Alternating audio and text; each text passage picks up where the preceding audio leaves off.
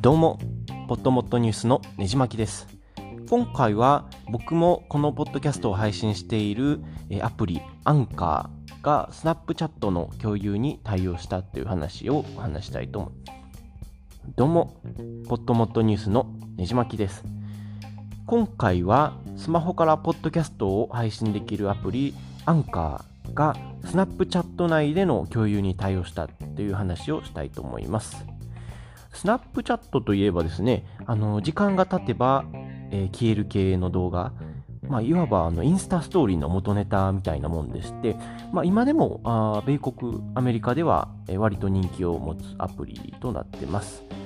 まあ、日本ではですね、いまいち流行ってないスナップチャットなんですけれども、アメリカの若い世代とかをポッドキャストに結局引き込むためには、えー、かなりいい手なんじゃないかなと個人的には思いました。え今回ですね、僕もスナップチャットを、え使ったことなかったんですけれども、ちょっとインストールして、え試してみました。まあ、実際に、え共有ですね、アンカーのアプリから、えスナップチャットの方に共有ができるようになったんですけれども、えやってみるとですね、あの動画内にデザインの優れたステッカーみたいなのが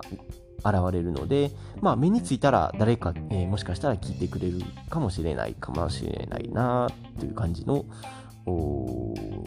画面でした。まあ、こういうところからですね、えー、あの若い方でも、ポッドキャストを聞いていただけたら、えー、すごい嬉しいなと思います。まあ、僕も、ポッドキャストを配信している、このアンカーっていうスマホからポッドキャスト配信できるアプリなんですけれども、まあ、初期の頃からですね、結構注目してました。で、まあ、アメリカのベンチャー企業という初めの感じは感じだったんですけれども、さすがのスピード感で、えー、取り入れていくものは何でも何でもかんでも取り入れてるっていう感じで、まああのー、今でもですね、あのー、まあ、今は Spotify に買収されて、本当に、えー、有名な企業になったんですけれども、まあ、ベンチャー系の風がですね、未だに吹いてる感じじゃないかなと思います。SNS ですね、例えば Twitter とかを見てると、非常に緩い感じで、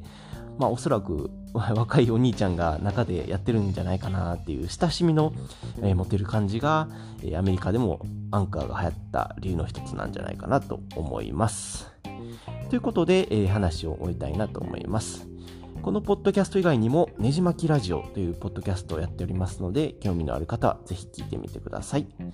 では、次のエピソードを楽しみに。